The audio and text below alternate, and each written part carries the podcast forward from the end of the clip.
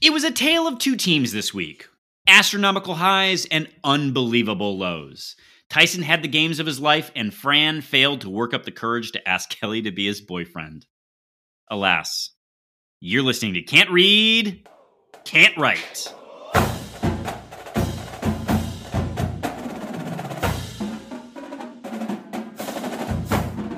Welcome back, everyone, to another episode of Can't Read, Can't Write, the podcast that proves Spartans can talk. I'm Mike Jones, joined by the unflappable Kevin Greck and the flappable Alex Plum. Those are easy Wow. words to say, gentlemen. Easy It's words to unfathomable to me, Michael Jones, that you would introduce the podcast in such a way. Yes, It, it disgusts me. it's upsetting. I feel flapped now. I was already flapped. I'm, one might even say, unfathomably flapped. Did Did you use flapped because of flappers for plum? Is that where that came from? it is? I've always I've been a Roaring Twenties enthusiast for so long, and he's known that. This is disappointing. Yeah, You're a disappointment. This is disappointing. How are you both I doing? know- I don't know how Plum puts up with this, honestly. I'm doing great. I I have over here a Courage and Conviction American single malt whiskey here. Oh, courage and conviction. Uh, they're going American single malt these days, courtesy of Mr. Mike Jones, the better one. And, uh, Wow. if you see a Courage and Conviction bourbon cask in stores, pick that thing. up. Okay. this is a, this is good, man. I. As much as much as I'd like to make fun of them for go, for calling it an American single malt, I like it. It's Well- a bit of a problem for me. and for as much as we, and I should say correctly, uh, razz you for Mhm. your complete incoherence as regards the taste of any edible object, Yeah. you do know scotch and Yeah. whiskey. So we can appreciate this recommendation. About my palate, as unsullied as it is. Yes. Yes, that's it. That's it. Unsullied feels really actually quite apt for what your your palate is. Unsullied by taste. Uh, uh, Plum, and you're doing well, I assume. I hope. I've got a lot of feelings. I'm drinking Fireball tonight to help them come out. So Yeah. we'll see. Stay tuned. The outline actually is chock a block with plum bombs Just- that are ready to be just dropped. Plum Plum arms. opportunities. Ooh, I like that.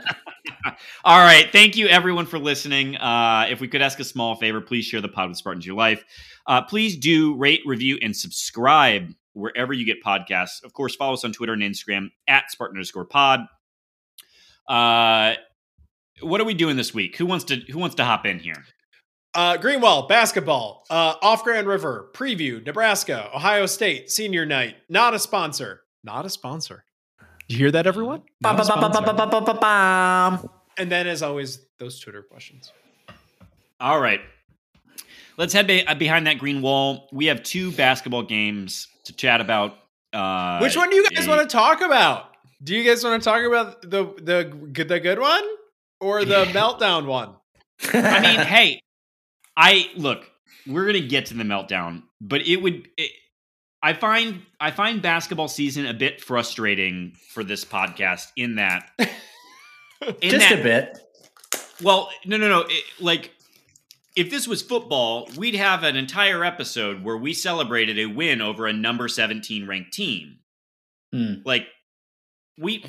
I mean, I don't know that we're fifteen points better than Indiana, but we beat Indiana handedly at home. Sure. Um, and so, like, let's spend a second chatting about it. Uh, Let's revel in it, baby. And you especially believe that we beat them handily if you were watching the broadcast and you didn't see the first 10 minutes of the game. But for some of us that were there, Ah. let me I- tell you, this game started like a doo doo caca. Well, I actually let's talk about sort of the broadcast situation for a second because I'm I marvel at people who are uh, freaking out that they ha- they supposedly have to watch another game that's running over because that Mm. means you have you have cable. And if you have cable, that means you can log into ESPN.com through your cable and resolve provider. your own issue. And Yep. watch the game on That's right. ESPN the Ocho or wherever The was being Ocho. broadcast. It's the Ocho.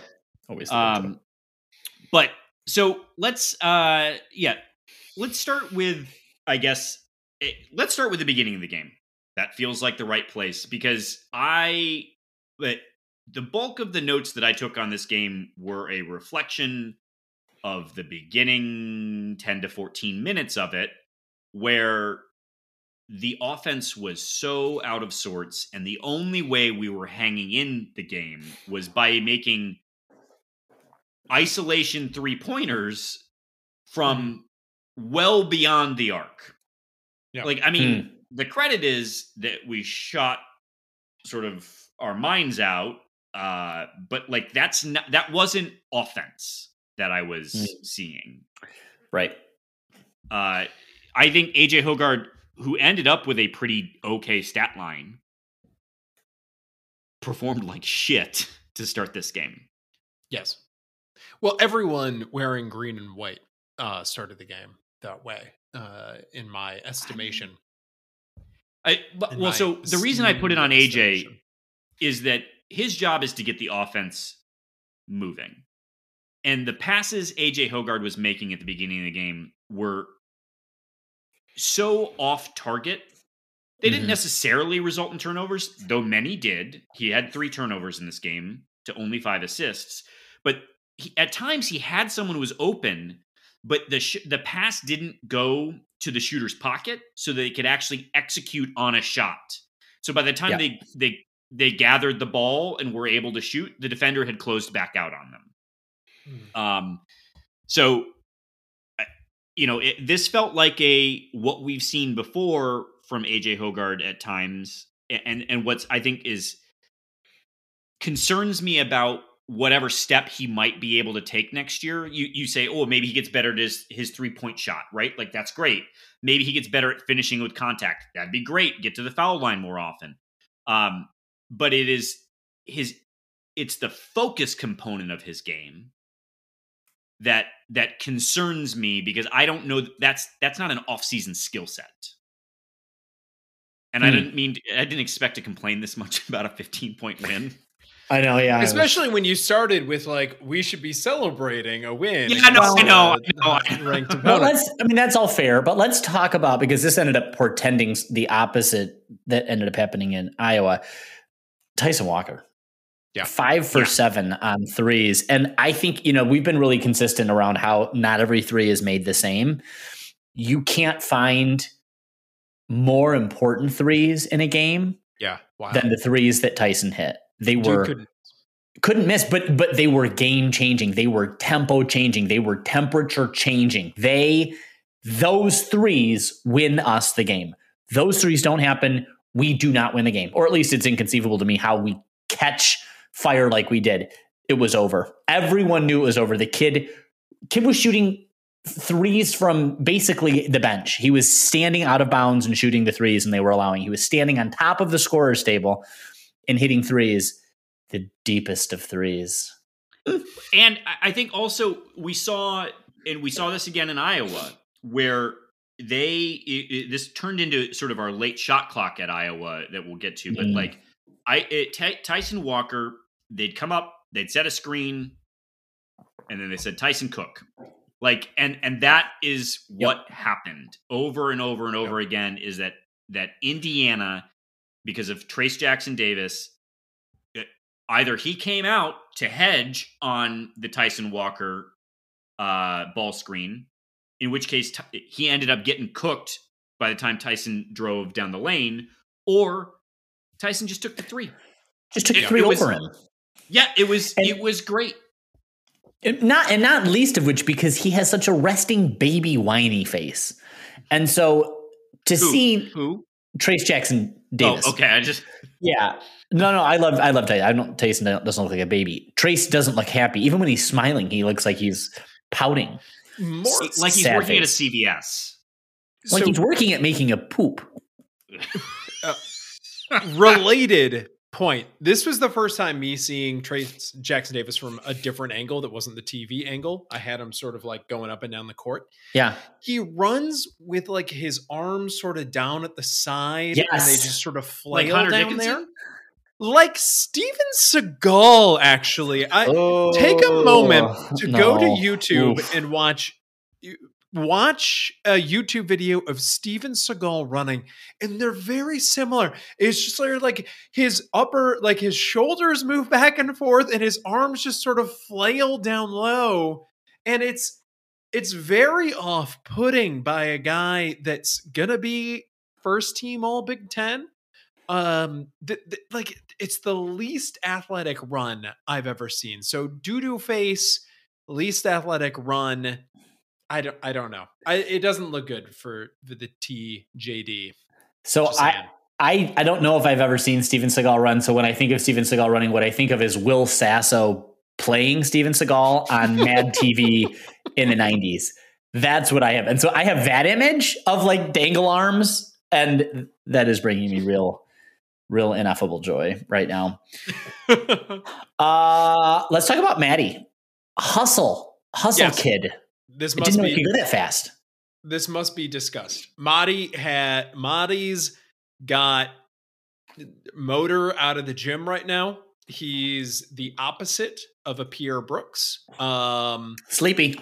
yeah, he basically said, "Pierre, let me bother all of your your given s, Yep. and I'll just I'll I'll bottle it up, and uh, I will."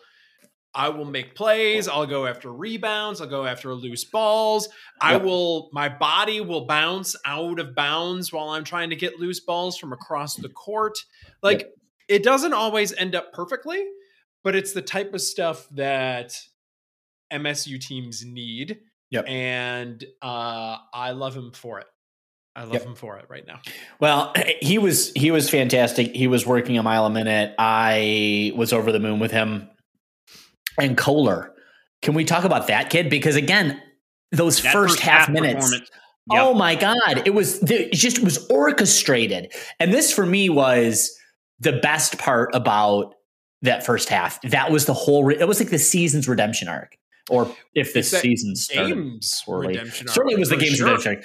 But there was just so much redemption in it, and you had guys off the bench like a Kohler, this true freshman Jaxon Kohler, just unbelievable physicality, stepping in for Mady when we needed him to, in in moments where you know, again, playing off of these long threes that Tyson's get. I mean, I just ooh, that felt good. There's a 10 minute Mm. window from the, what would it be? Something like the 13 minute mark in the first half to the five ish minute mark, seven ish minute mark in the second half, where they recovered from a nine point deficit to a 14 point uh, advantage. There it is. And that's basically the game. That Yep. that 10 minute window there, including halftime, is basically the game. And that got kicked off. It wasn't entirely, but that got kicked off by Jaxon Kohler. Just you Hmm. know, some of the moves that he was making. wow. Um, not getting blown up on defense, doing okay on defense, holding his own, but then also just sort of, you know, yanking the cord, getting MSU going. And um, yeah, gotta give him credit. Well, let's let's talk about the defense for a second because uh, it was paired with that bad start offensively at the beginning. Was I thought single handedly the worst defensive game plan I've maybe ever seen from Tom Izzo. I I I Hmm. don't I'm not I'm not trying to be exaggerative here. I mean, we we know that this team That would be for all for all the uh positives of it that there are athletic shortcomings i know you're just pleased with yourself right now greg but We're, the- I'm, I'm pleased with him. I'm pleased with him. the uh the at the beginning of the game there was a decision to double trace jackson davis Yeah. Right. and the double was almost always coming from Hauser, being sort of the naturally tallest person that that would be there, but caused a bunch of rotation around because Trace Jackson Davis is not a bad passer. So Sure. it it was it was resulting in Indiana's ability to to really, I mean, just get whatever they wanted. Uh, But we and- had we had bad switches on defense. Yeah, we call that. You know, that's a little uh, was it that's foreshadowing? a little uh, foreshadow right there. Yeah, Yeah. Uh, so it, well, it wasn't even switching. They just had to like. I mean, it, it was it was the a doubles game caused plan. this. Yeah, It was it was just you had to rotate. You had to rotate men, and it was it was terrible. Uh, and thankfully, they went away from it mid game and just decided to dig down, which was quite effective against Trace Jackson Davis. I, I mean, I, he ended up with an okay stat line by almost anybody's standards except his own. Uh, Hmm. so eight for 13 from the field, three for six from the free throw line, seven boards, 19 points. Uh, seven boards is below his season, season average. 19 points is below his season average. Like it was a, it, it became effective because I think he racked up quite a few points while we were doubling. Um, I think and his probably five what assists happened, were largely out of that that time frame too. I think probably what happened is the the coaching staff was on the bench. They saw the angle that I saw of Trace Jackson Davis, and they Yep. said it would be unbecoming of this team to double a, a guy that runs like that. Right. We're gonna hedge. You know. Yep. Um. That you was had an opportunity to double down on your your bit, by the way, and you you didn't take it. I've Instead, you moved went on. I'm on to better. Mm, unbelievable. Unfathomable, really. Uh, all right. That was uh, that's all the good news. Do we want to wallow in our own filth? Well, let's talk, about, this Iowa game. well, let's talk about defense. I mean, we can talk about the threes that we did hit, that Tyson did hit. We had another round of amazing threes. Unfortunately, Iowa had some better ones. But but let's let's leave that alone because big credit to Iowa, and there's a lot to unpack there. Let's talk about defense because this was a defensive catastrophe, and and it and it, it is both uh, on the players and it's also on the coaching. And while I'm not burning the house down and saying Tom needs to be lit on the pyre of my, you know, ooh, I was going to say my the pyre of my ire. Uh, uh, he he fucked up. He fucked up bigly, and he and he owned that, which was what we love about Tom. But you've got to if you're Tom. You can't let Well, the team. yeah. Uh, in, in case that one. anyone is listening to this podcast, but for some reason you don't know, MSU had a 10 point lead with 40 seconds left and still managed to lose. So, um, anyway, uh, yeah, so you, it's a you, 112 106 loss to Iowa in overtime at Carver Hawkeye Arena. So we'll set the table there. Um, the Can we just say this too? First time since a 2006 uh, triple overtime loss to Con- to Gonzaga. The last time that Michigan State scoring in triple digits loses. So I wanted to know when the last time Just to show. scored in, in triple digits in the in Period. regulation. regular yeah, regulation time. Yep. Uh, I haven't seen that. It was a 13 point advantage with 40 seconds left. So Yeah, so- um, let's I, let's say something nice because I think we're going to Yeah. spend a lot of time on the negative. And the fact of the matter is, this was the most efficient output offensively, and I don't care how bad on defense that Iowa is.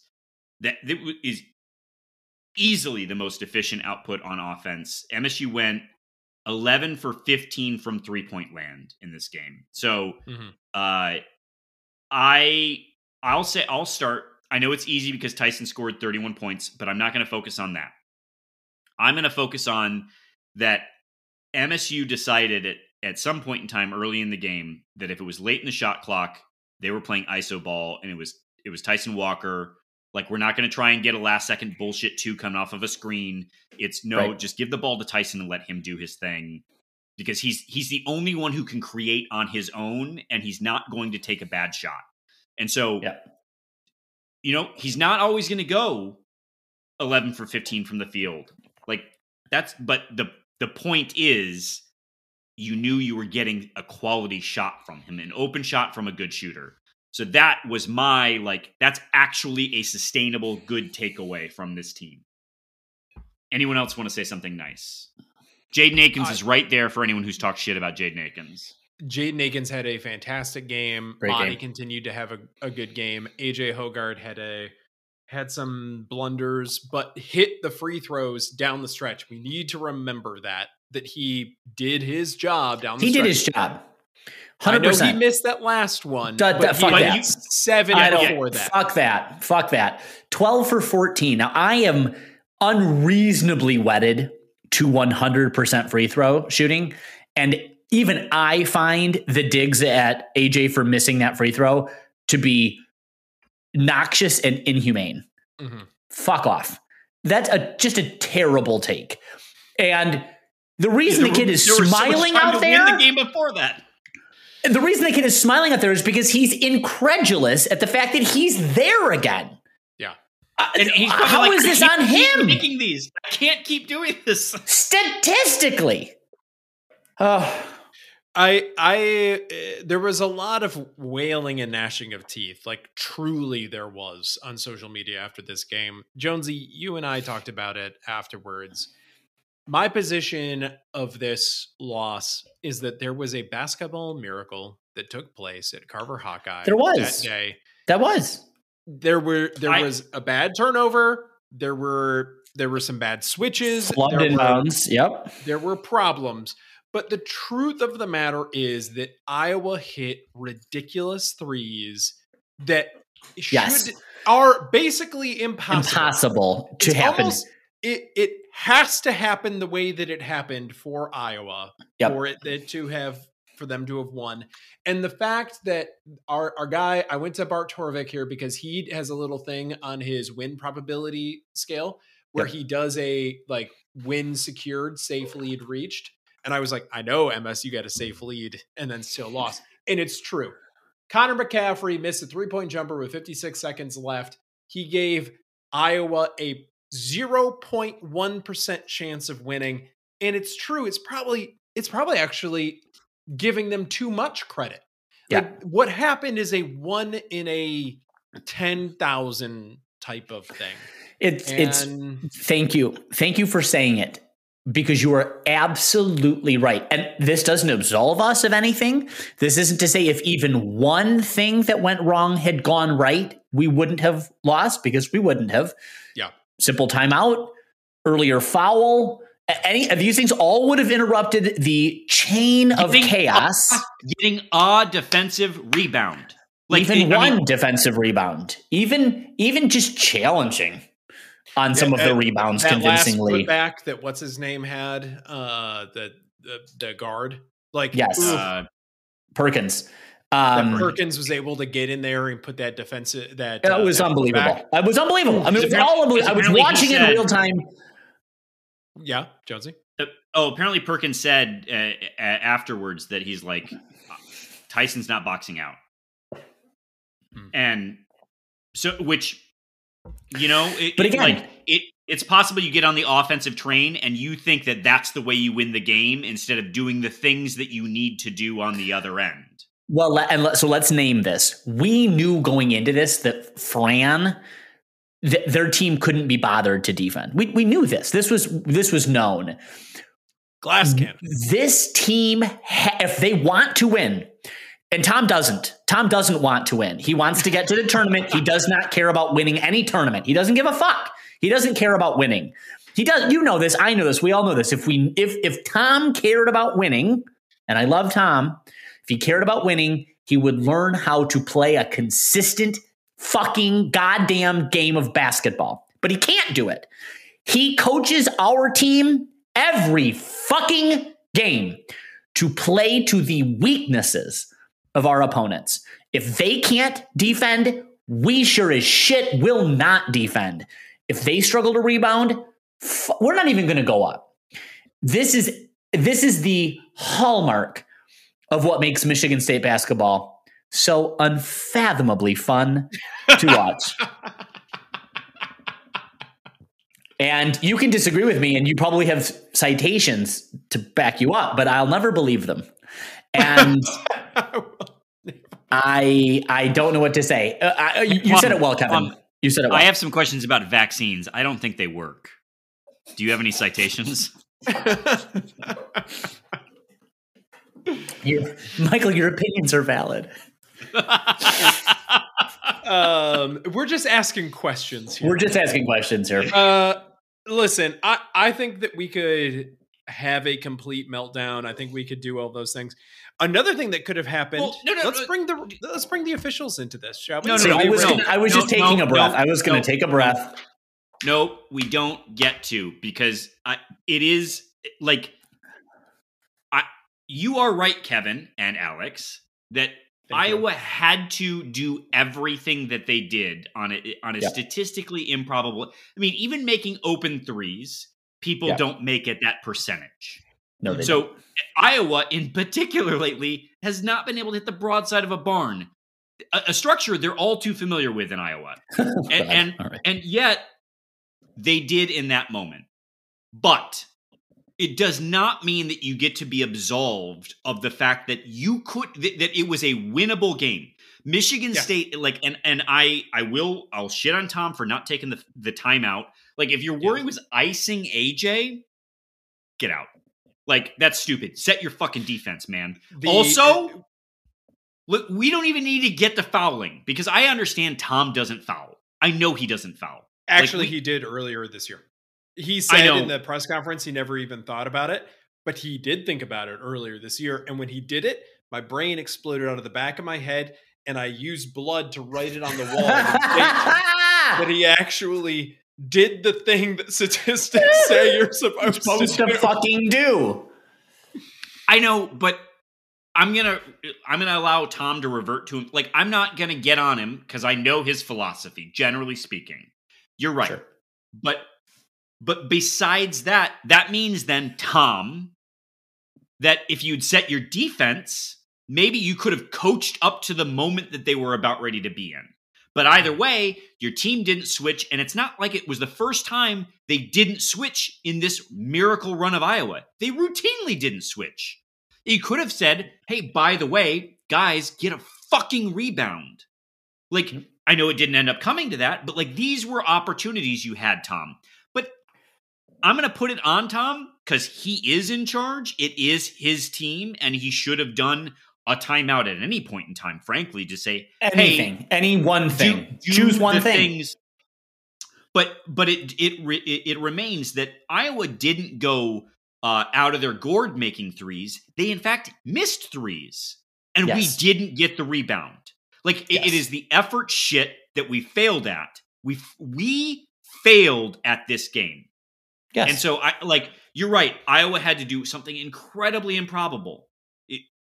It, it, it is crazy what happened statistically. But we could have won this game. And so my Yes, my only It's when when we say it was a winnable game, like this is the most winnable loss you have you'll ever, ever seen have. in your in your fandom or will ever see Well, in and your I just- fandom. And I just on want the to say, hierarchy of games that are infuriating. If this game had more stakes to it, it Oh, would be it would up be there with. Syracuse in terms yeah, of games. was like this was if this i know some I'll- listeners and friends of the pod think that this portends an nit appearance Well, we'll get I- to that in just a second. But but i just need to say it's not that high well. it- uh, go ahead. Go ahead. well, I'm going to ask you a question. I don't know if you're ready to move on yet, Plum. So go, go, and Well- then I'll go. Okay. Well, I I just I wanted to say it breaks my heart for Tyson Walker. Yeah. that he has a career high 31 points, Great point. Jaden Akins too by the way 21. And this is the outcome. It is that's I mean that's truly why we this this is the unfathomable. I mean this is it's It- just it's it's it's it's it's stupid. It's I don't have word. It's stupid. Fuck. Uh it's that that, Tyson came that from for me is what's so hurtful. Tyson came from northeastern he was used to putting up a ton of points and losing so That's a great point. fine. That's a great point. Yeah, well So said. We do. We there are two things we got to talk about. One is if this causes a spiral and the team doesn't win again for the rest of the year, Yeah. then we'll point back at this. I don't think that's going to happen because I think this team has some metal, and I think we kind of know what we've got with this team. Yeah. The other thing is Plum. Uh, let's say you're an official, right? Oh, You've been an official once or twice. Oh boy. And a coach walks up to you and stares you down like that. How how do you not tech him up? Uh, yeah. Okay. I got a lot of feelings on this. You so uh, uh, listeners of this podcast will know that I refereed in the Big Ten soccer.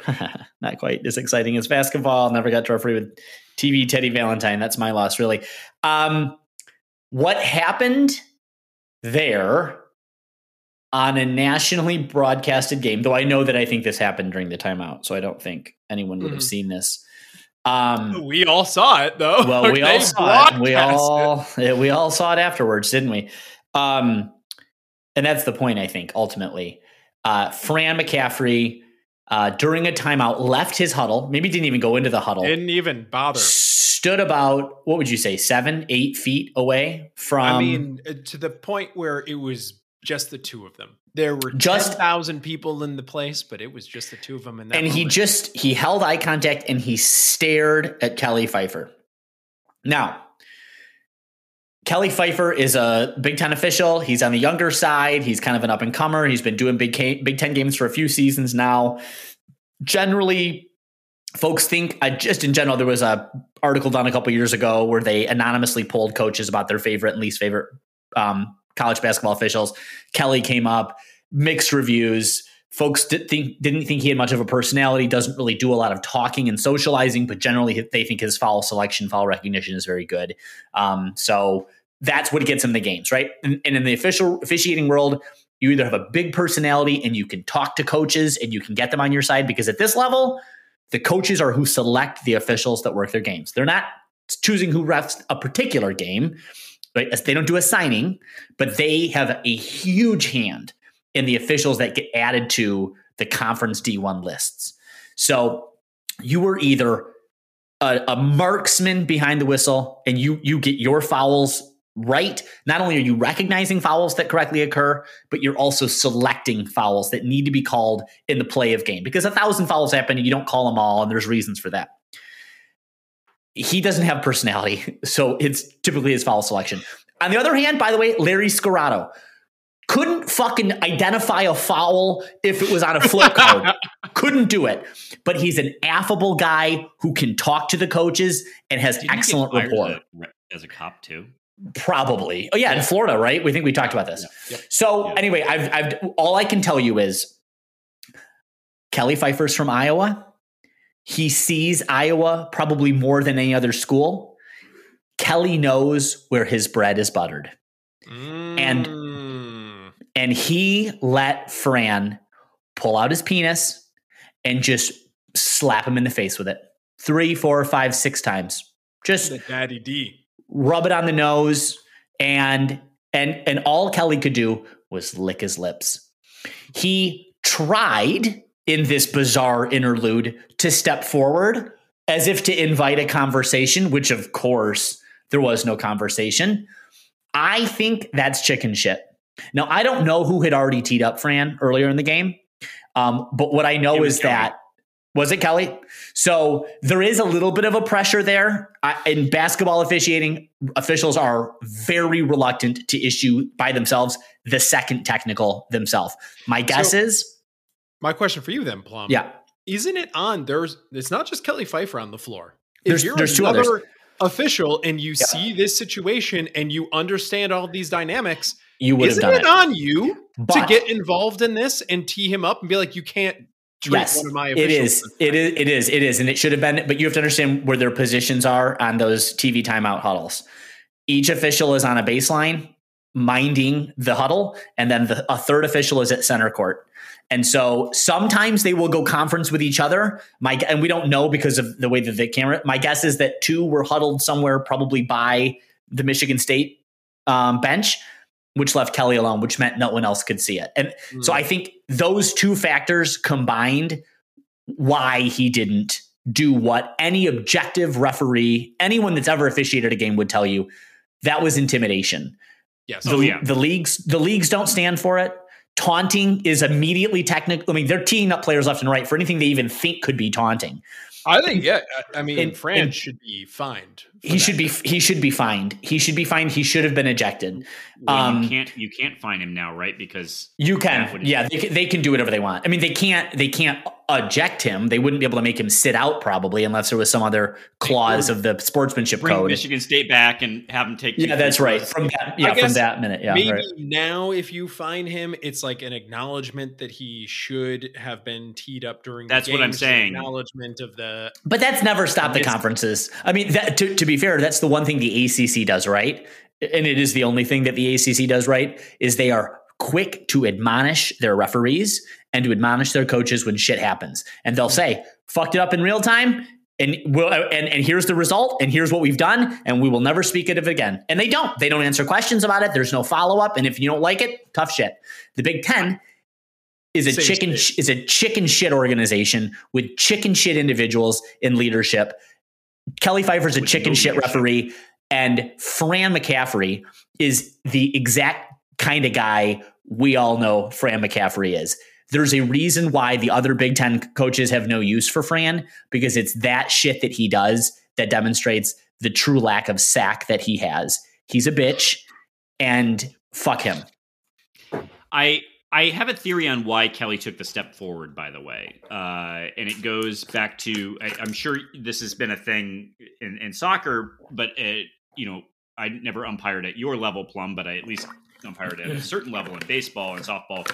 And the when a coach has a confrontation with you, you meet them halfway Sure. because it it gives you a space to retreat to, and if the coach follows, that's a That's Bye-bye. that's a red line. uh, Yep. And so maybe Kelly taking a step forward was also an invitation to Fran of uh, take one more step. I I dare you to take another step. Uh, and and maybe he was setting a line of like, we're done here. Uh, and it, and it it took a moment or two more. And and so if I'm trying to give him the benefit of the doubt, because it, it Yep. for sure unequivocally should have been a technical. And and Yeah. it's and it stinks because it is it's up to him to make that call. It's it, he's the one who has to say this is intimidation, which Well, he's not, as we of a- talked about. Uh, one of another one of the officials on the floor could have done it, but I understand Plum what you're saying. with The it, it puts him in a position to not even it, it- forget his other technical that he issued of also it, it it plays into a what was then a bizarre masculinity standoff that was happening too of having to say what you're trying to do is intimidate me. Yep. um I- Yep. i mean it And and and and let's just say this too, and this is probably the final point of it, because again, when this happened, we are still up at least ten points. Yeah, we're up like 13 So- at that point. so- 12. Fran knows that they've lost. Kelly knows that Iowa has lost. Ejecting Fran does nothing. cost nothing, and that was what was really weird that he chose not. Well, it- but it caught- Iowa angle. See, but uh, but as an, and this is as a ref. So you're looking at this like most people would. As a referee, I'm looking at it like this: if I run Fran or I don't run Fran, nothing changes for me because if I run him, I make a point. I've got to do a giant report. This is where my bread is buttered. I'm going to have to do some fucking schmoozing and making. I, no, every every coach will take one T. It's like the yellow card. Every coach will take a yellow card. But if you're sending a guy off, you there's some there's some shit that now you have to do to get you- square again. Fran just got ejected a couple of games ago as well. Yeah. He- and and and and Yeah. but Fran is Fran is unhinged. So he's not a, he's not a good guy, and this proves it. And these referees know that. Like there is no s- soothing over things. So this had to be someone else that was going to do it. Kelly wasn't going to do it, and because Kelly, which we know because of these reports that surface, Kelly doesn't have the personality to go up to Fran and meet eye contact and say to him, "We're not doing this. Do you have a question, or go back to the huddle?" And that's the red That's- line. It's not. that's the right he doesn't have- because that right he doesn't have the said, personality. do you have a thing or otherwise you need to go back You got to go back to the huddle. Then it's then it's an easy But you, but you standing there like that, like just uh, it's because Kelly doesn't have, and this is on the Big Ten.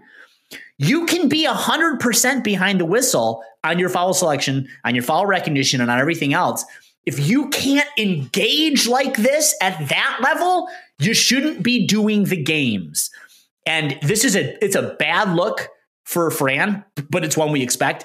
It was a worse look for Kelly Pfeifer, who I'll tell you this is going to be insufferable from now on because they just pulled his pants down and it's the size of a thumb and everyone knows and now every other coach in the Big 10 knows where where how to push that button just how far you can go cuz Kelly's got no sack.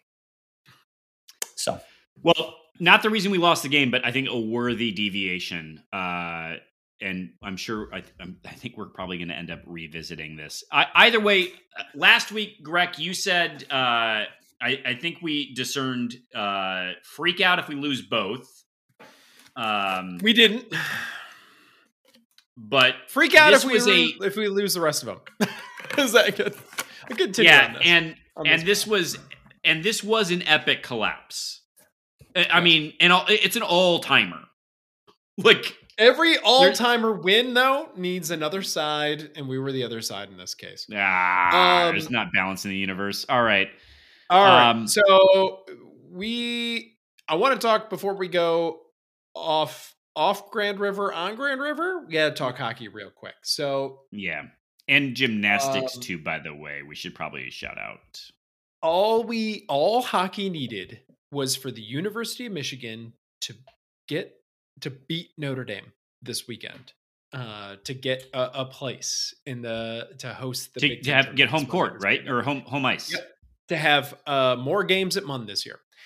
Michigan couldn't be bothered to do that. They'll drop both games to Notre Typical. Dame eventually, which means that now MSU hockey needs to go on the road in the Big Ten tournament to Notre Dame um, as the fifth place in the standings, I believe, is where we ended up. So, best of three series um, playing on Friday at seven and four thirty on Saturday. Games are on FS2, so watch that hockey.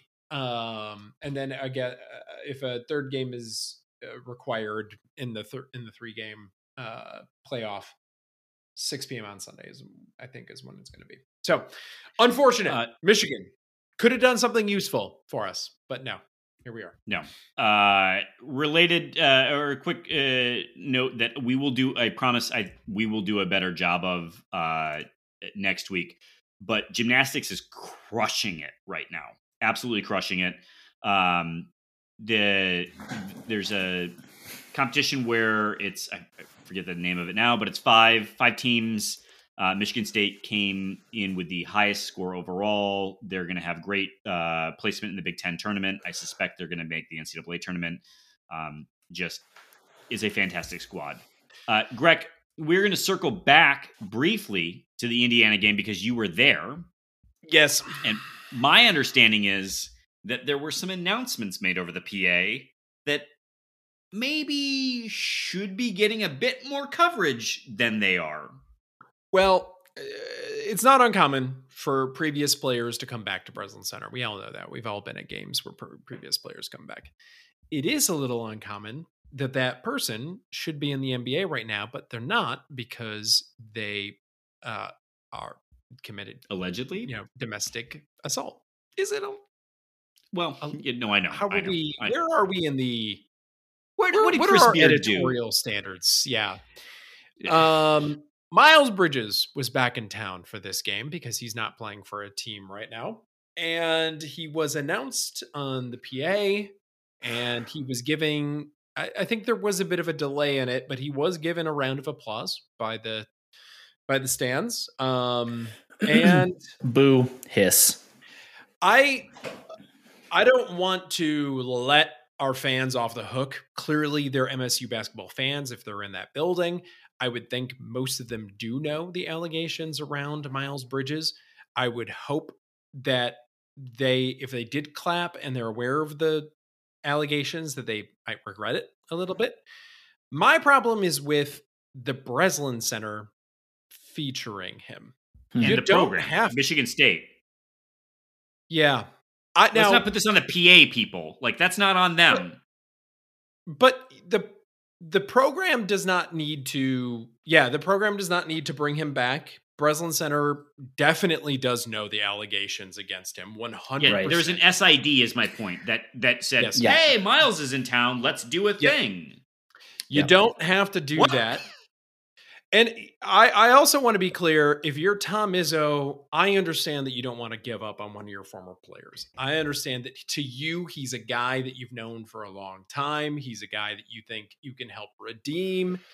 I understand those things.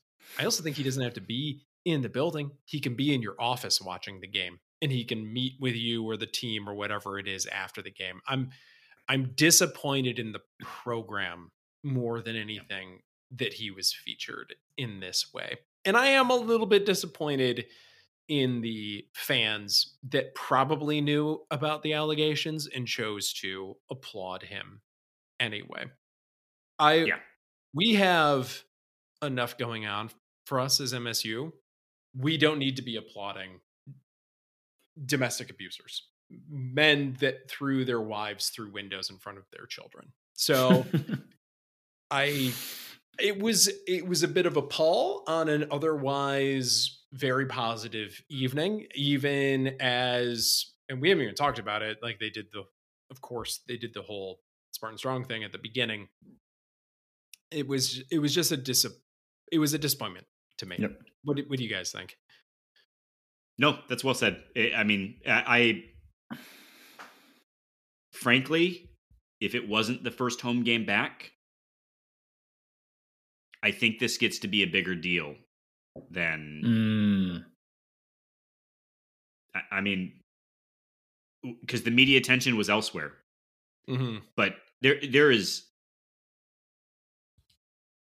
You just you said it well. There are other ways that if you're Tom Izzo, you can support Miles Bridges in in becoming a better person. Because Yeah. let's like let's take it not rehab like let's assume good intent here, and this isn't about rehabbing an image. This is about Tom wanting someone to be a better person, which I'm sure that's how Tom views it. Yeah. Mm-hmm. Because Tom, because Tom is oblivious to the the imagery of these things. Yeah, we know that. So We do know like, that from the Mateen situation. that is where I'm just like, man, you you just like it, it's and it's it's hard to put this all on Tom because literally anyone could have stepped in and said, "Nah, Yeah. like we're not, we ain't doing that." Can't do it. And the, and the and the crowd could have stepped in and said, "Nah, we we're Yeah, not we're not celebrating." today." Yeah, Like, I mean, there were just a lot of levels of of failure across the board. I I certainly want and hope that Miles uh, does things to make himself a better person than he clearly is, or at least Yeah, was. Miles is going to continue to be a living human being in our society. So I want better to- things for him. Yes. Like, Yeah. I, I I want him to find ways to normalize relationships with his family and like I like because his kids are certainly going to want him in his in their lives and and Right. he needs to support his wife in some capacity or another. So like I want good things in that regard, but like you did a a fucking ugly thing. Yep. And and clearly that wasn't the first time. So Yep. so I just I don't know why, and and and I give I give a little shit to to the entirety of the MSU media ecosphere because as we're about ready to talk about, there are opportunities. uh, People find opportunities to shit on Michigan State that are not worthy. This Hmm. one was worth calling out. Mm. Like you do not need to enable abusers. You don't need Right. to platform them. Platform them is the better way of saying it. Like I, I- they didn't enable Yep. abuse in this particular instance, but they platformed an abuser, and that, man, that that really makes me upset. I'm disappointed in Tom. I'm disappointed in Michigan State. I'm disappointed in the Breslin crew. I'm disappointed in the SID department. Like uh, everyone failed. Everyone fans failed. Like everyone failed. Yeah. Anyway, It was a big, it was a bummer. It was a bummer and one that I'm glad we called out. Should we call out more people? Is this on Grand River or is this off Grand River? let's let's say that this is the why don't we use this as then we'll transition to also sh- we'll, we'll not shit on michigan state and then we'll shit on michigan state how's that sound All right, let's do that. That's right. great. There is an article this week in the LSJ and the Free Press about how MSU technically had the ability to remotely lock the doors at the Union. And as part of that, they're also exploring other infrastructure issues that might have helped people on campus with the shooting. Um, there's a rather substantial article going through all of that. Included in that are profiles of students that were at Berkey Hall and other rooms, or as we've heard from the professor in the in the room that experienced the shooting, his own uh, experience of trying to themselves barricade the doors. Um, but the the take is, and the the way that the article approaches it is MSU made decisions that actively put people at risk. Is that is that the crux of it? Am I introducing this properly? I think that's right. Um, because it's it's not only made active decisions in the moment, but it implies it made active decisions in how they spent money prior to the shooting. Mm-hmm. That it implies cost lives, Mm-hmm. or at least resulted in casualties. Um, I, I think if we're looking technically at the article, that's wildly unsubstantiated. It it certainly makes that implication, but it is not. It's never articulated in the article that Michigan State at police command knew about a shooting before the shooter entered the union. Right? So like you have to you have to uh, impl- find out that Michigan State knew about a shooting at Berkey and had time to close the union before the shooter made it there. That's unknown. Hmm. Yeah. Uh, so let's start there. That I, I think the article is shit on that basis alone. Like you need to at least articulate that MSU could have had that knowledge, and that's not articulated. They published that uh, they had the capability to remotely lock the doors, but you're absolutely correct. They did not substantiate whether or not they had the capability of knowing where the, the shooter was at that time. Right. The the other thing that uh, the the article does point out is that if the doors had been secured remotely, which I think actually validates probably my just previous point, but that if the the the doors had been secured remotely, that law enforcement would not have been able to enter the To building, enter the building. Correct. which Yep. indicates to me that they in fact didn't have knowledge in time because the implication is the risk there of locking the doors is that you may well have locked the shooter and all of those potential victims in without the support of law enforcement. Yep. I mean, that's actually, if you sort of work through the logical progression, that's the piece that's missing in all of this because that that would explain the the rationale that Michigan State, uh, the the reasoning behind their decision. Yep.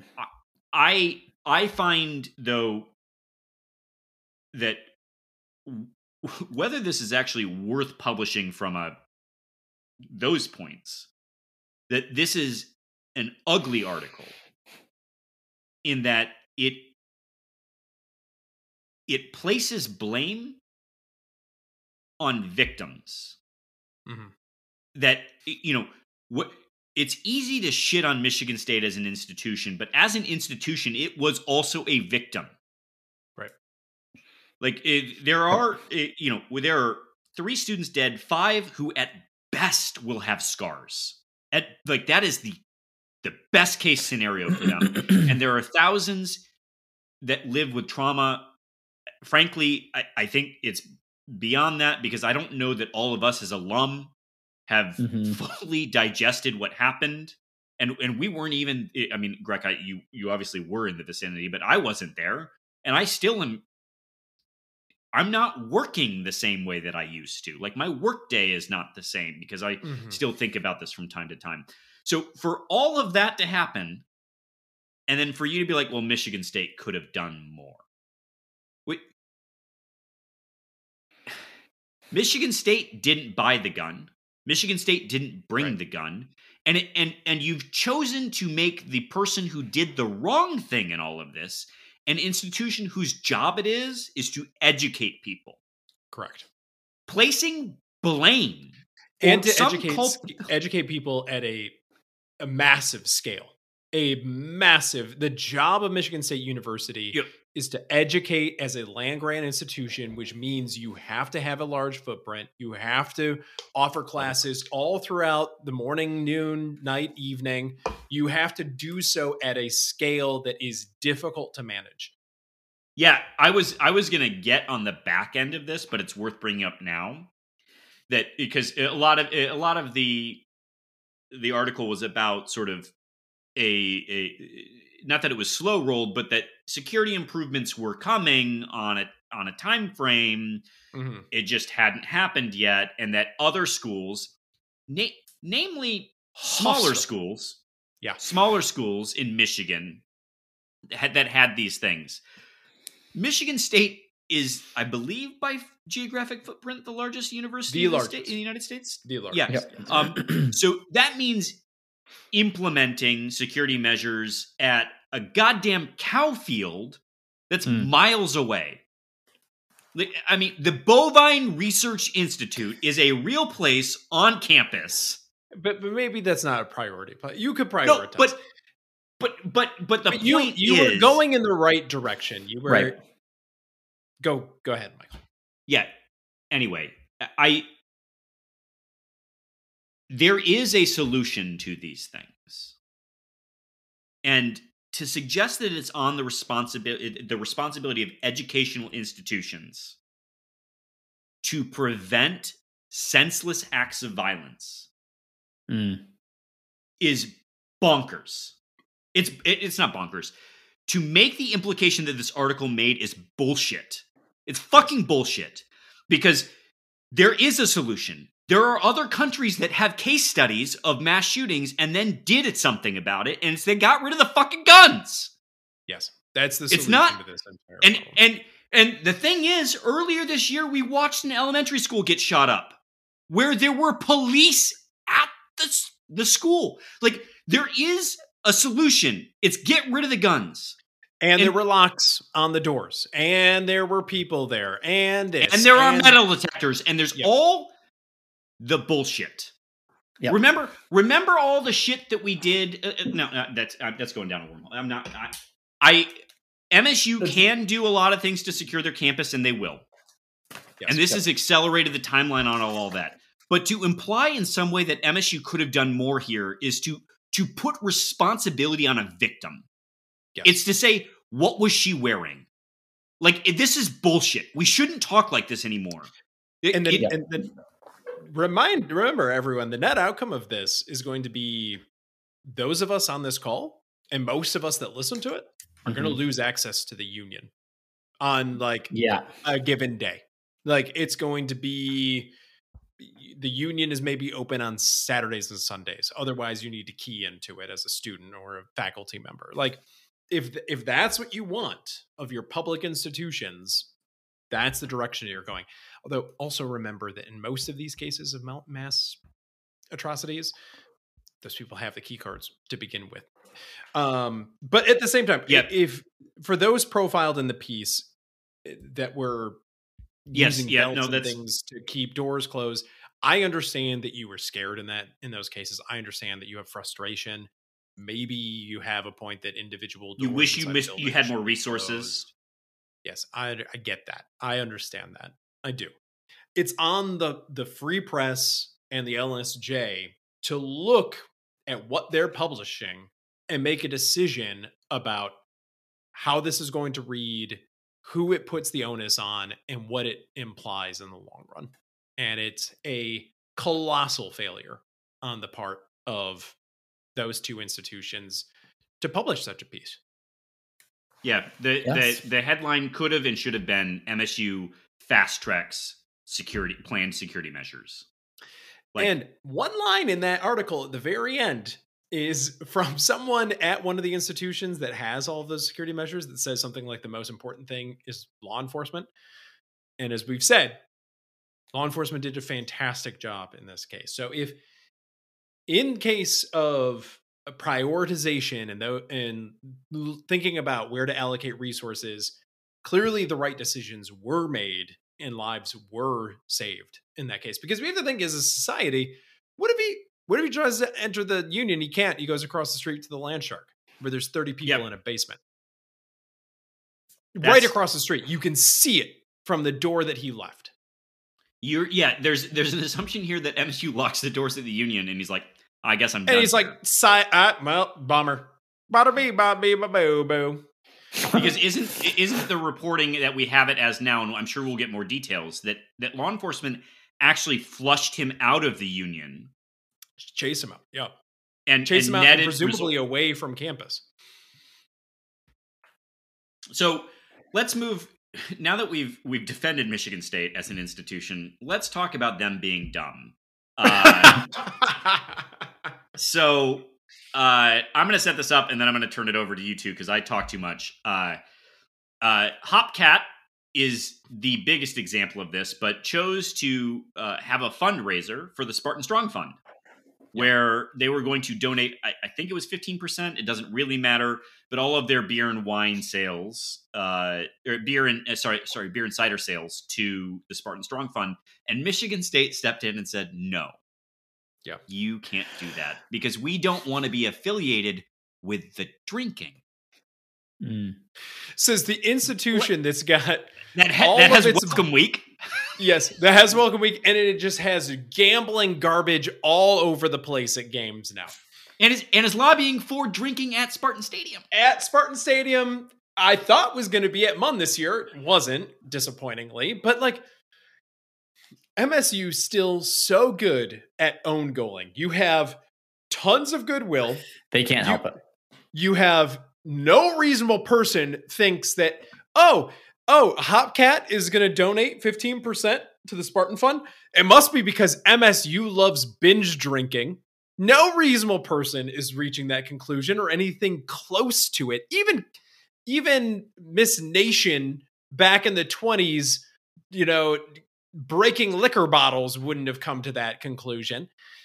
Uh, it just, you have a window here where people want to help and people want to eh, just have community. And mm. you choose for no reason that I can articulate to just shut it down and make yourself a heel for no like what a dumb own goal situation that yeah. we just we love these. It's our favorite thing. I don't know. Maybe I shouldn't be that that worked up about this. Because I think it's fine. I got myself worked up about uh, other inconsequential things. I I think that the this is where again you had some asshole in the I don't even know whatever office is, Office of Intellectual Property. Who fucking knows what licensing office exists at the university? Who just said we didn't give them permission for that? They're using our insignia. They didn't have permission for that. I don't think this was a. They didn't want the food or, or they didn't want the money. I don't think it was even a value judgment about the beer. I think it was literally some dumbass was like, uh, uh, uh, well, we have to write you a letter, sir. you you didn't get the letter so I, you know, it's like th- and that for me is, but that's that's that's universities are bureaucracies. They the people who work for universities, with yep. few exceptions, JD Gerber, uh, one of them, one of the only, I might add. Um, sometimes in those offices, particularly, are folks who function excellent in bureaucratic environments where there are strong, very clearly defined rules and expectations. Uh, they didn't follow the rule I have I I know what to do when they don't follow the rule. I follow rule 2.4 which says now I have to and so that's all that was. Yes, and, you're you're right and I hate that you're bringing me down off of sorry. my soapbox and you're correct. Um but there are it, it, seems like this week there should be a check yeah, says, someone yes. And and and trust. Trust that there was. Trust listen. it. Someone was like And you know the kid's name was Kevin too. Kevin, can Yeah. can you come This in here really quick, buddy? You want to sit down? We Mhm. we got to talk, Kevin. But but but no no no no. You're you're right. You're And I say, uh, but Yep. it's unfathomable to me that we wouldn't, uh, you know, enforce our our trademark. Well, Or trademark in rules. mean, all I- I cases. think- as as someone who does a fair amount of IP defending at work right now. Ah, here we go. As someone that's a Ah, recovering- lawyer. No. Re- recovering non-lawyer. No, no, no. Because we saw we saw people capitalizing on the the tragedy by creating uh, unauthorized Spartan Strong shirts. MSU Yes. warned about it, so Correct. I understand Michigan State's vested interest Mm. in being protective of of its community, but Hopcat wasn't going anywhere. Like you could have sued can them go after find the fact. Yeah. like this isn't complicated. You, Hopcat doesn't want the smoke of not cutting that check at the end of the day. Which, to their credit, they went ahead and cut the check anyway. Yes. But- this is not some fly by night Etsy store, you know, or some dude standing at the uh, on the bridge over the red cedar just hawking t-shirts. Um thi- this is not that. This is Hopcat, which has multiple locations and was founded by an alum. And I know a VC bought the brand and I don't know how involved he is anymore, but like he's probably a little pissed about this. Like you're still it's still part of you, right? So Did- I don't Did we note though where donations are at? uh I mean The I LS, think the LSJ had LSJ it that- just shy of 1.5 million. but that's just for the GoFundMe's. That, those are just the Oh. GoFundMe's of the individuals.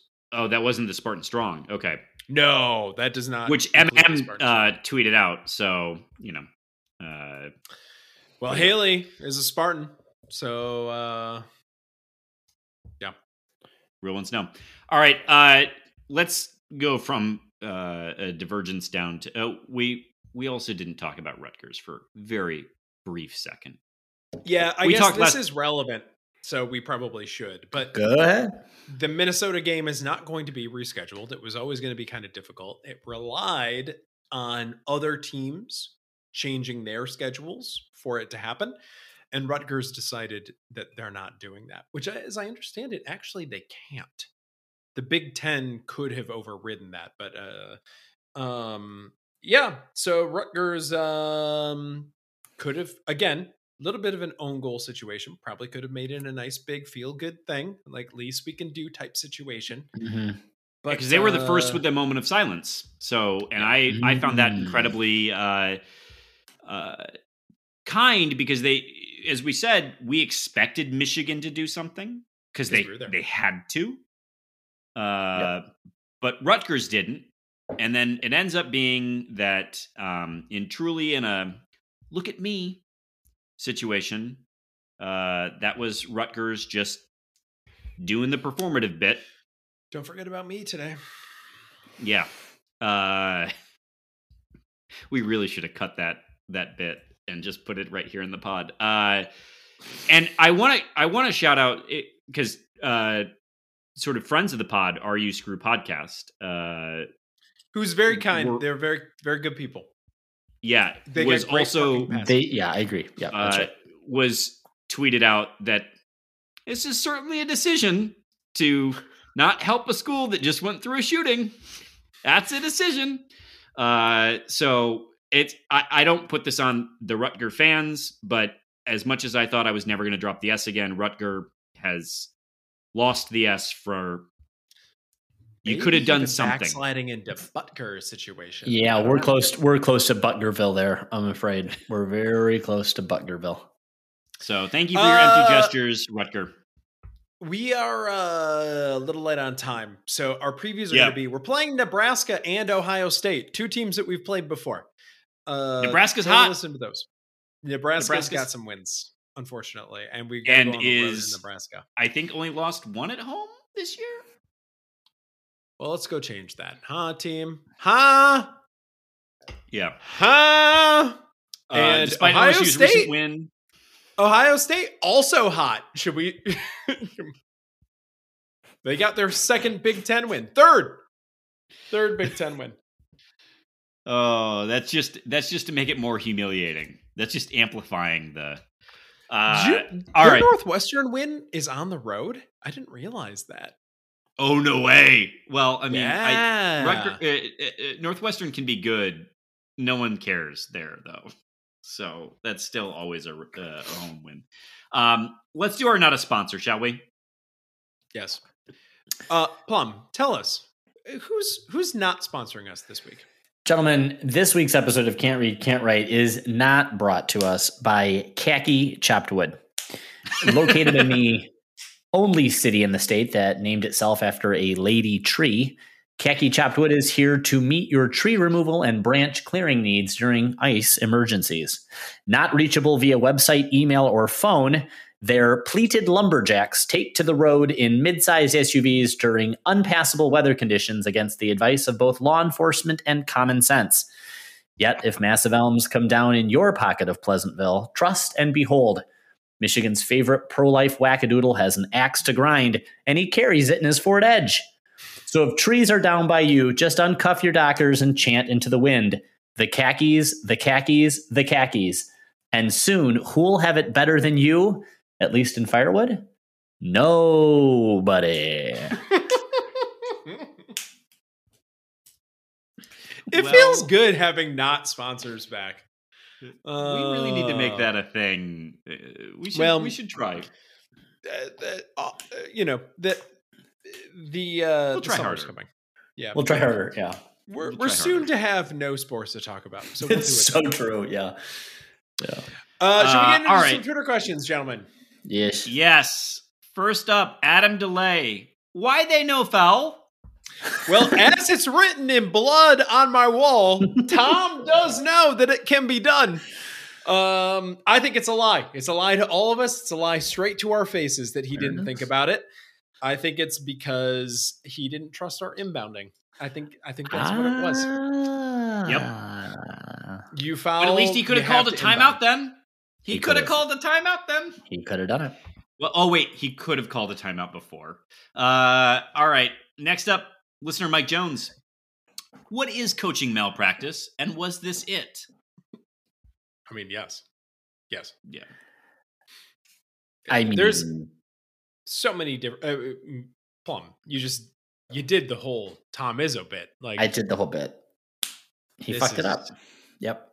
N- n- he has to say that this is entirely on him so that the team can put it out of their minds and they can move on. It wasn't. also, it's fairly on him at the same time. It took Yep. one person stepping up and doing their job. That could have been getting a defensive rebound. It could have been calling a timeout. Like yeah, it could have been a lot of things. To- Yep. So Tom lost the game because in the same way that Joey lost the game by not getting a defensive rebound, like Jaden Akins lost the game. They Yeah, all they lost the game. all lost the game. Lost the game. Yep, Uh, right. Next from Mike Jones, when a team shoots 84% from three during regulation, you can usually sit back, relax, and enjoy the game. Why does college basketball hate us? Well, I did enjoy the game through 98% of regulation. Some might even say 99.9% of regulation. Uh, I, I do we hat tip Andy H earlier though? no, Uh, I don't because- think.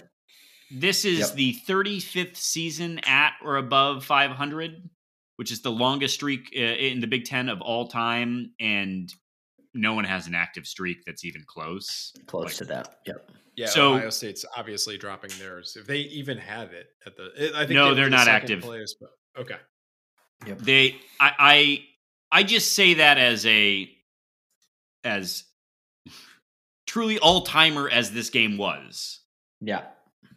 like it's it, it, it- look at NCAA tournaments. It's Kansas slightly above us, Gonzaga one behind us, and then I think Michigan's like sixth on the list of streaks in the tournament at six. Yeah. Like I mean, we are. It's we have it really good. we have it Yeah. really good.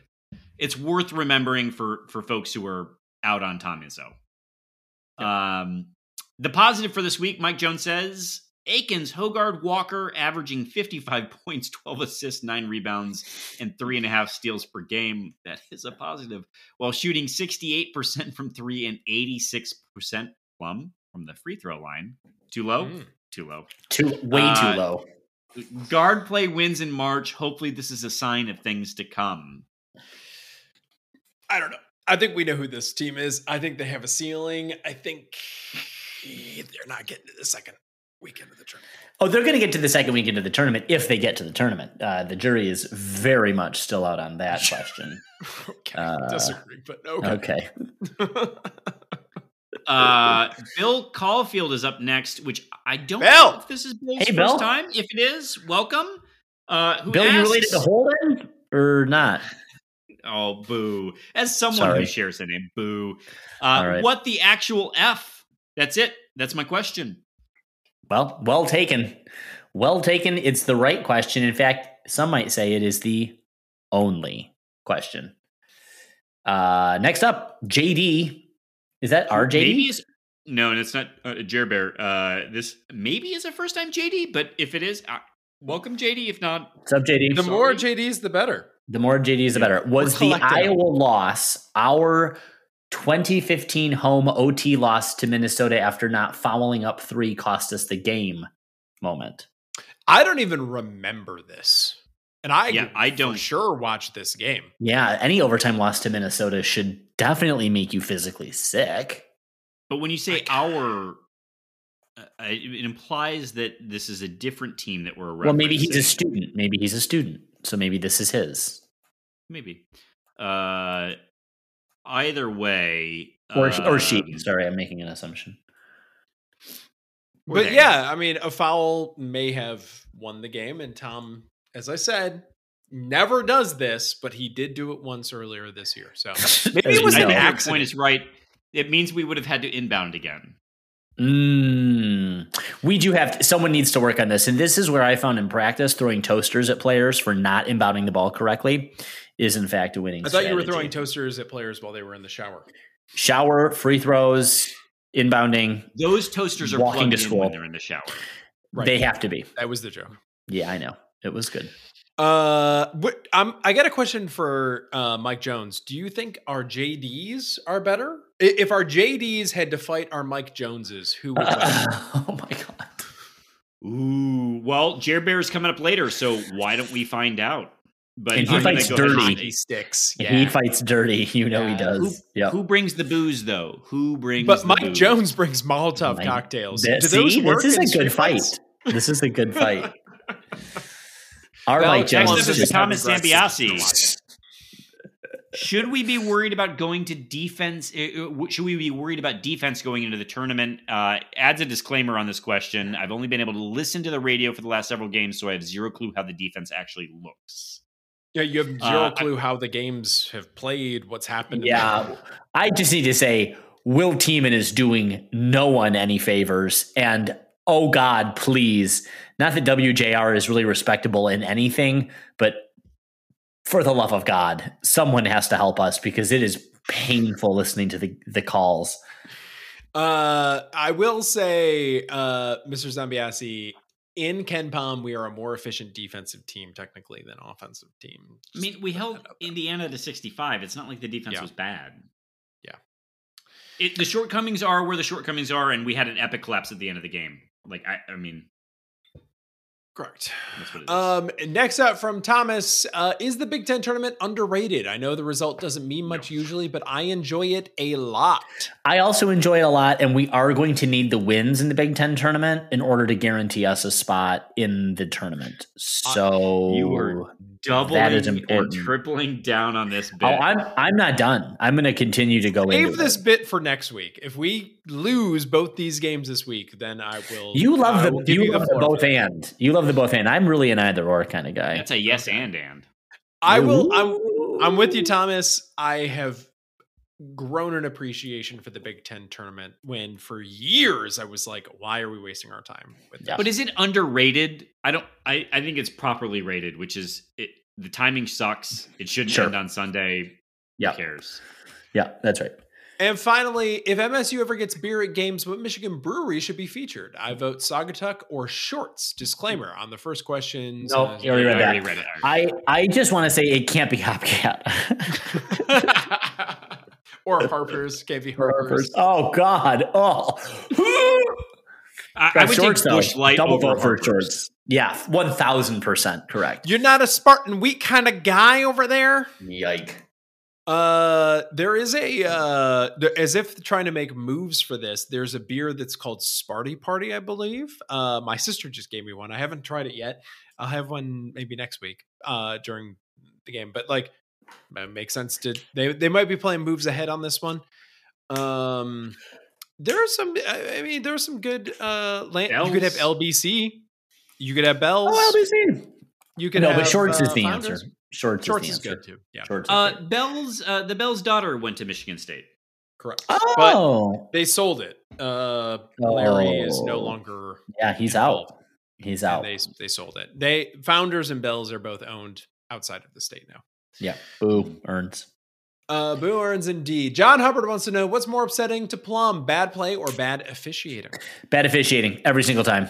Every single time. You know why? Because when it's when it's just when it's good, they're getting paid, and when it's bad play, I can blame the players, and then I have someone to be angry at. Where ostensibly they can be coached to improve.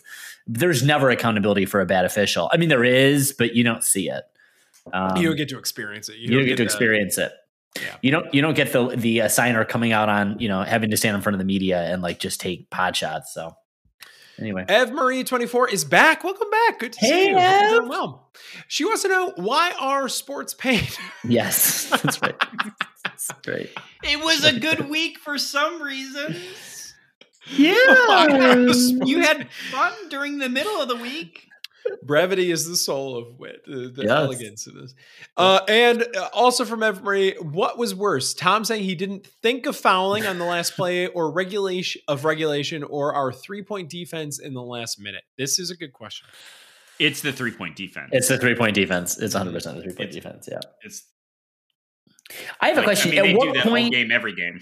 Yeah, and at what point do the players take it upon themselves? Like, you guys, you know, Tom's not going to tell us to foul. We just have to foul. Like, isn't there a sort, like a like, isn't it on them to know how to play basketball? Like, It is there has no to be, though, strategy? Someone that that has the cachet that they're not going to Mm. be annihilated afterwards. AJ. It- like it AJ should have done it. AJ or yeah, it should. AJ, it wouldn't have affected him. You know. Uh, next from Tyrone Couch, uh, number two. Uh, there's not a number one. Oh, Jonesy loves that. I'm reading this. There's not a number Oh one. no. Oh no no no! My bad. Hold on, give me a second. You Oh, get read number I'll two. read this. All right, we'll skip ahead. We'll skip ahead. Let's go to JD underscore Jerbear. Oh, how much is The Walking Dead overrated? How much is The Walking Dead overrated husk of a show?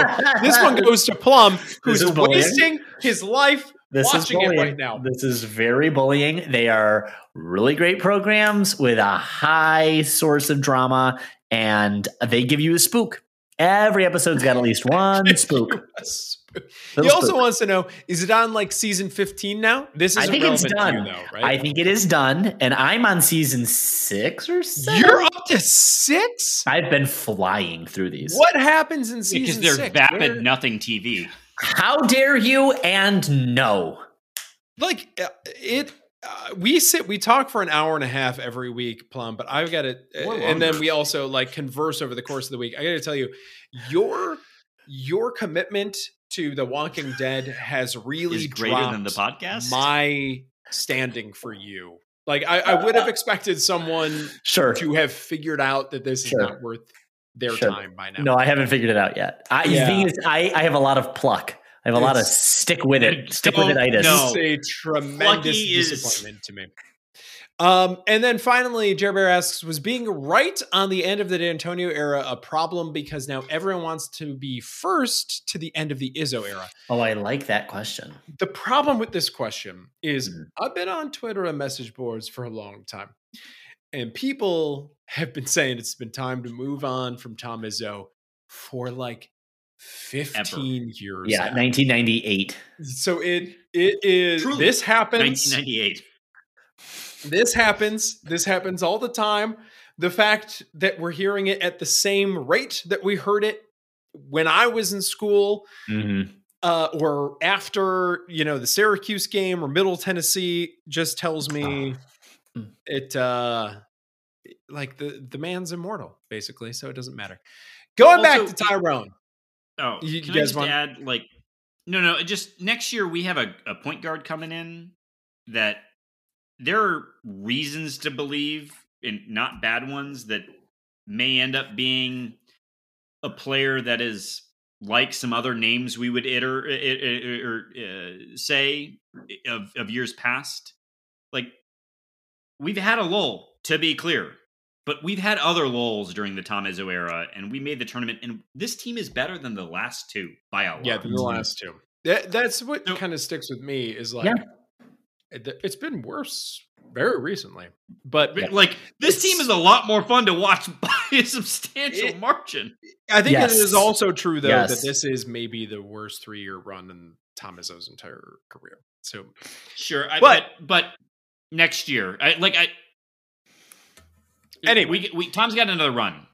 First up from Tyrone, uh, why is it that I have to work late on days that it's 78 degrees in February and then when it rains, I'm off? Um, better than the ice storm. I hope all your family stayed safe, but it's all about me. Uh, Wait, I did. No, no, no. Hold on. Okay. Sorry, that's not right. That's not Tyrone. That's an eight No, C that's question. not. That's an 8C question. God, you're a mess. Uh, I we'll am. we'll answer it now. Plum. No, you- no, no. That's a you- Tyrone question. That's a Tyrone question. Okay, Plum. Okay, so you're- gave it to Nate then too? Yeah. Oh, I- that's I- where I you messed up. pasted it. I see. I see it down in the Nate. All right, you're sorry. In, uh, you're in the DTE sphere, and I understand that they're having some difficulty. How No, you doing? not. You all right over there? Yeah, we lost our power. Uh, it was annoying. Wednesday night, we built a big fire. We uh, went to bed. We did not freeze to death. We woke up in the morning early and built another big fire. And Wow. then I rewired the boiler. And it turns out I'm an electrician. So I was able to disc. No one cares about this, but I'm very proud of myself. So I'm going to tell this.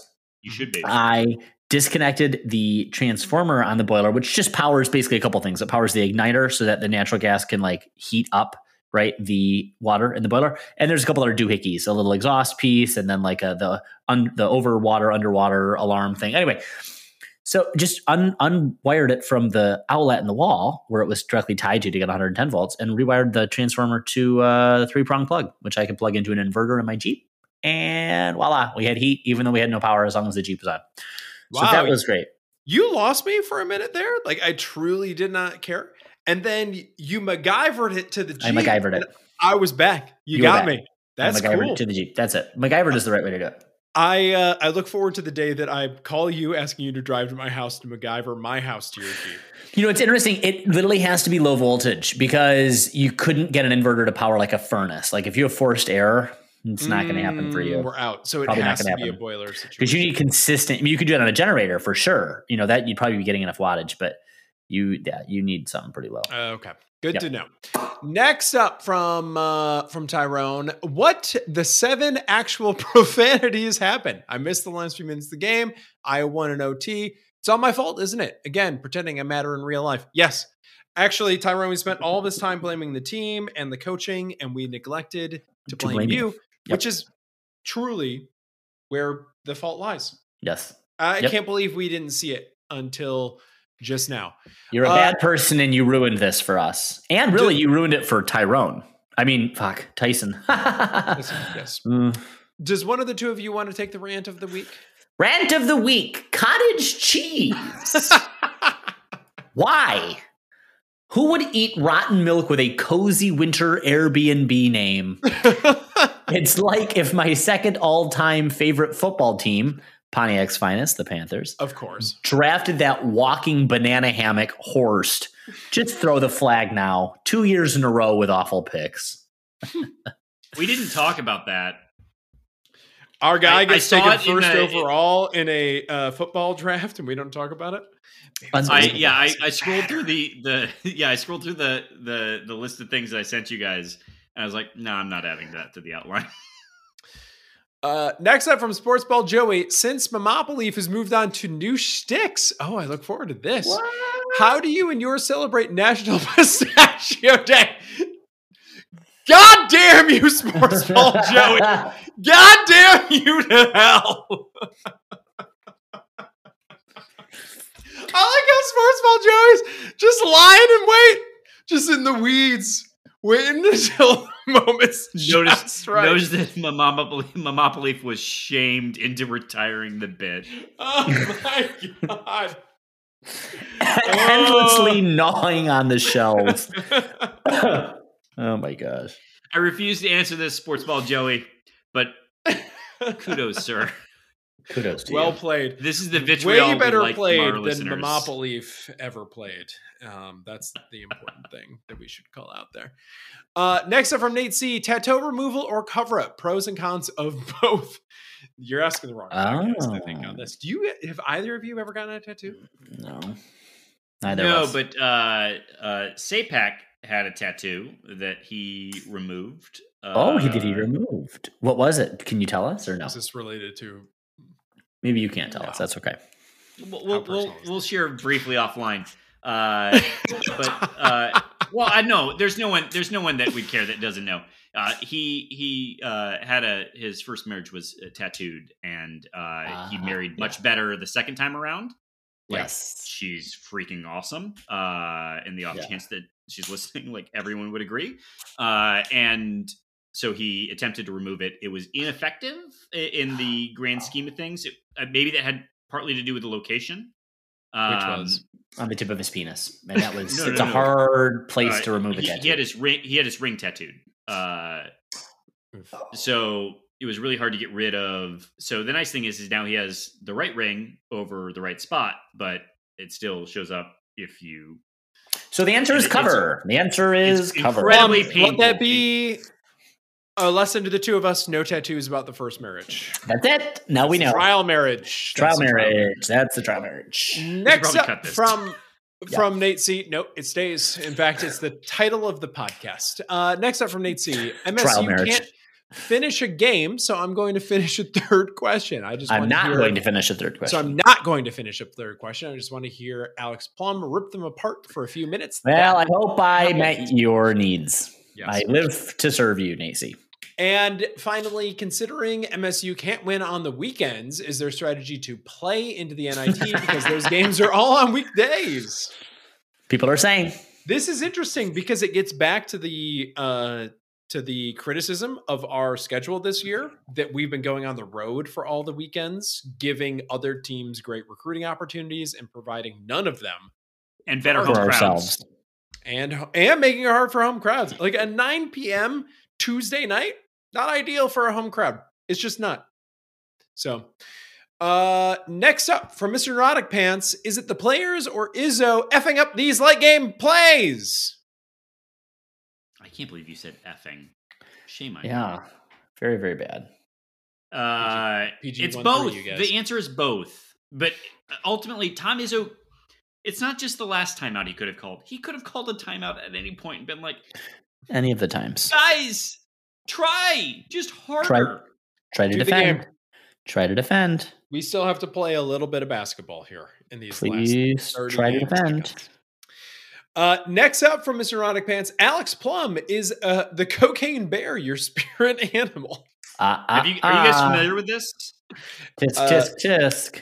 With cultural appropriation or with The cultural uh, appropriation of in- in spirit animals for sure that. But yes, a Cocaine Bear is a movie. It is in theaters. It does look outrageously campy. I love a campy horror it, it movie. outgrossed Ant Man.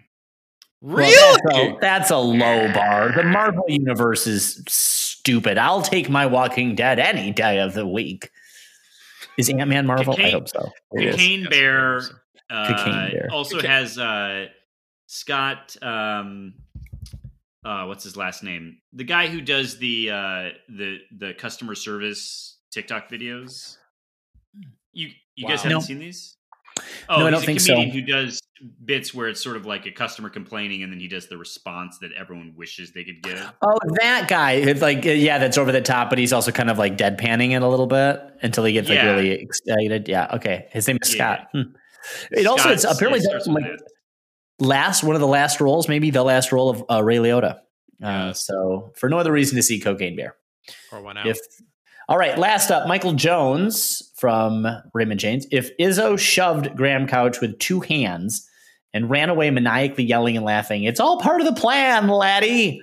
How would you react to it? Would you trust him?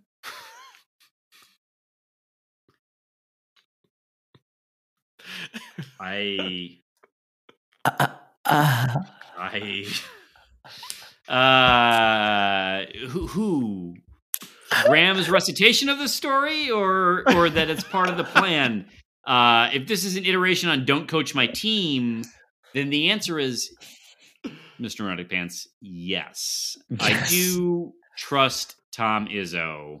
Uh and frankly, I think Graham would ag- agree probably from time to time it deserves a good shove in the breasts. sh- There's a fantastic show called The Upright Citizens Brigade, which was on Comedy Central back in our youth. I saw it on it was. reruns.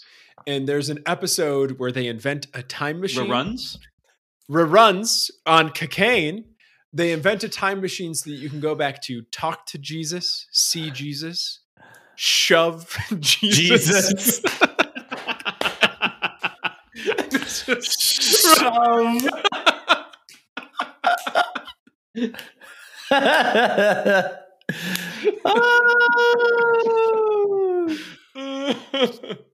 oh, that's good. It reminds me of that. Thank you, Mr. Neurotic Pants. Uh, fi- Mama Leaf. We get to see what the new bit is. This is so exciting I don't for think someone else to figured out her take bid. and do better. Uh, first from Mama Leaf, what should be the official on-court distance for a stare down between coach and referee in order to instigate a momentous change in the scoring outcome? Plum. Seven feet. Seven feet, Susan. the- Seven feet. Apparently, the- apparently, the, whatever the the distance was, that was the right distance. It was the right distance. Seven feet. Second from the Mamapa Leaf, how did you weather the historic ice storm and did you participate in lifting a heavy tree branch, aka U of M's Coach Hubble? Khaki Haven't heard of it. woodcutters. Khaki woodcutters. Give them a call. Who's got it better than us? We need to get Uh, a tree and- service on the pod. And finally, uh, from the Mamapa Leaf, sports figures get a bad rep, justifiably so, sometimes because of their actions. But why can't all sports heroes be like James Harden? Adds, this was supposed to be number three. Good. Yeah, that was- Thanks, numbers. Susan. Set Uh, the context for the listeners. Well, I think the context is that Susan thinks so little of her education that she felt that after doing one and two with no fourth option, that we had to Mm. know that this was number three. Mm. But wow. uh, so uh, is it how is James Howe? Is I think It's the name James. John John John How John John, Chow John, John How Chow John. Howe, James Okay. Yes, thank you. John Hao uh, is one of the uh, the victims of the shooting. Um, Survivor. who? Thank you. Yes. Well, yeah, all right. Thank you. Uh, survivor of one of the shootings, uh, or is survivor of the shooting, and and uh, unfortunately looks to be paralyzed from the chest down for the remainder of his life. Uh, huge James Harden fan, uh, and that got to James Harden. Uh, James Harden. I, like I didn't know this uh, until the James Harden piece came through. So somehow this gets to James Harden, sends him a pair of uh, game worn shoes, spends time with him via FaceTime. Uh, I believe contributed to the Spartan Strong Fund and his GoFundMe. Uh, I have generally, as a at best casual fan of the NBA, found James Harden to be insufferable, and I am now a lifelong James Harden fan um, because that like I don't know, he didn't have to do any of that. Uh, It was very, very nice of him. I, I've, uh, you know, the way that he handled the Brooklyn situation, I appreciated a little bit. Um, Oh, I didn't. Uh, wait, what did he do? I didn't. I didn't hear about this. Well, this is how casual of an NBA. Fan. He's He- like, I, I, he- Kyrie's. he got out of there. he He was like, I'm not being involved in this. And he took a, a lot of the heat for it. Uh, and now after the fact, he's been like, hey guys, who was right the whole time? Huh? Yeah. Anyone? Anyone want to give me a little credit for this? Um, All right, uh, respect yeah. James Harden. Yeah. Uh, so very, very, very appreciative to Mr. Harden, and I, I our hearts go out to John as well. Uh, next up from the Upper Deck Jerk guy, how about Mady's playing these last two games? Huh? Huh? We already said it, Yeah. but that motor, baby, Motor. motor. Motorboat. You made the right call, Upper Deck Jerk guy. We got to give him credit. He called this before the season. Uh, to ask I don't about think he called the start and the fall and the the rise of Mady but he, Sissoko. he was right to choose Mady. Mady is the right guy to choose, and he nailed it. Seriously, uh, this is next up from Upper Deck Jerk Guy. Seriously, why are why are people do emotionally so so emotionally. I so emotionally invested in a bunch of 17 to 22 year olds playing a game that consists of getting a ball into a circle. It's a hoop. It exists in three dimensional space. Upper Deck Jerk Guy. also I think Malik is 25. If we're gonna break this down, really, Yeah. so you know, let's let's be real here. Uh, also, uh, look at your name and look inward. uh i i do know you are a consistent uh person on the don't freak out about tom everything's going to be fine and i think we probably generally speaking find this loss to be on tom but would take him over any other coach in the big ten right? Like is there a Maybe coach not in the Big Fran. Fran knows how to work the refs. Uh but why do I get so emotionally invested? I don't know because I don't have. I don't know life. either. Yeah, uh, because I'm mentally unwell. I don't know what it is, but I am emotionally invested in it. And after that game, Jason was just like, What is wrong with you? And I was like, I am mad. And he was like, Why? And I was like, I don't know why. And I don't know who I'm mad at. And then I took a nap. I took a two hour nap because it was the only appropriate way to resolve way my anger and emotional unease. Literally.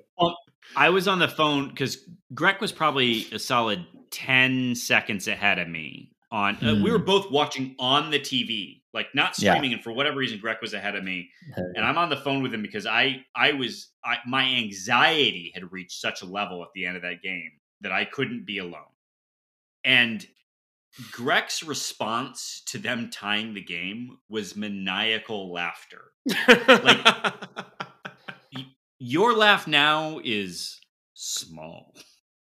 It is performative in comparison to the authentic laughter that you had when they tied that game. just You were so glad there was someone there to chronicle it. you were it was an unwell response to what happened It was some might say healthy it, it was ridiculous but your ability to find joy in that moment was not sincere i know deep down you, you were not you were not happy and you laughed I think, yeah. Uh, anyway, to address your Right. point directly, Upper Deck Jerk Guy, we appreciate that we've got this unwell community together. we found like-minded, sick individuals to uh, Yeah. to have these conversations with. this is group And therapy. finally, greg this is this one you can take uh have you guys ever thought about getting someone to write a theme song for the show cannot read and cannot write. That's derivative. Uh, That's great. of That's other- great. That's great. but we Uh, did Did we? At the yeah. Oh, you don't. This is like Did we really talk about having someone write a like have a Fiverr where someone writes us a theme song or something? way. I mean, way, way, way back. This is when we were, you know, still doing the like. We would record a show but not publish it. Yeah, we Yeah. talked about should we get someone to write a song, and eventually we ended on the series. Uh, but uh, you know, Upper Deck Jerk Guy, if if you want us to stop, because MSU will find us eventually taking their IP, and they will tell us to stop. So if yeah, you know, that's why we were so uh so critical of this Hopcat situation is that we're whistling past the graveyard right now. God help us. All right, let's end it there. Uh, guys, it's been good to see you. Good to talk to you. Uh, maybe the dumbest ending to a, a basketball game, but uh, this team is humming in some ways. Uh, and so I'm kind of excited to see how the end of the season goes. So, with that, go green. Go white.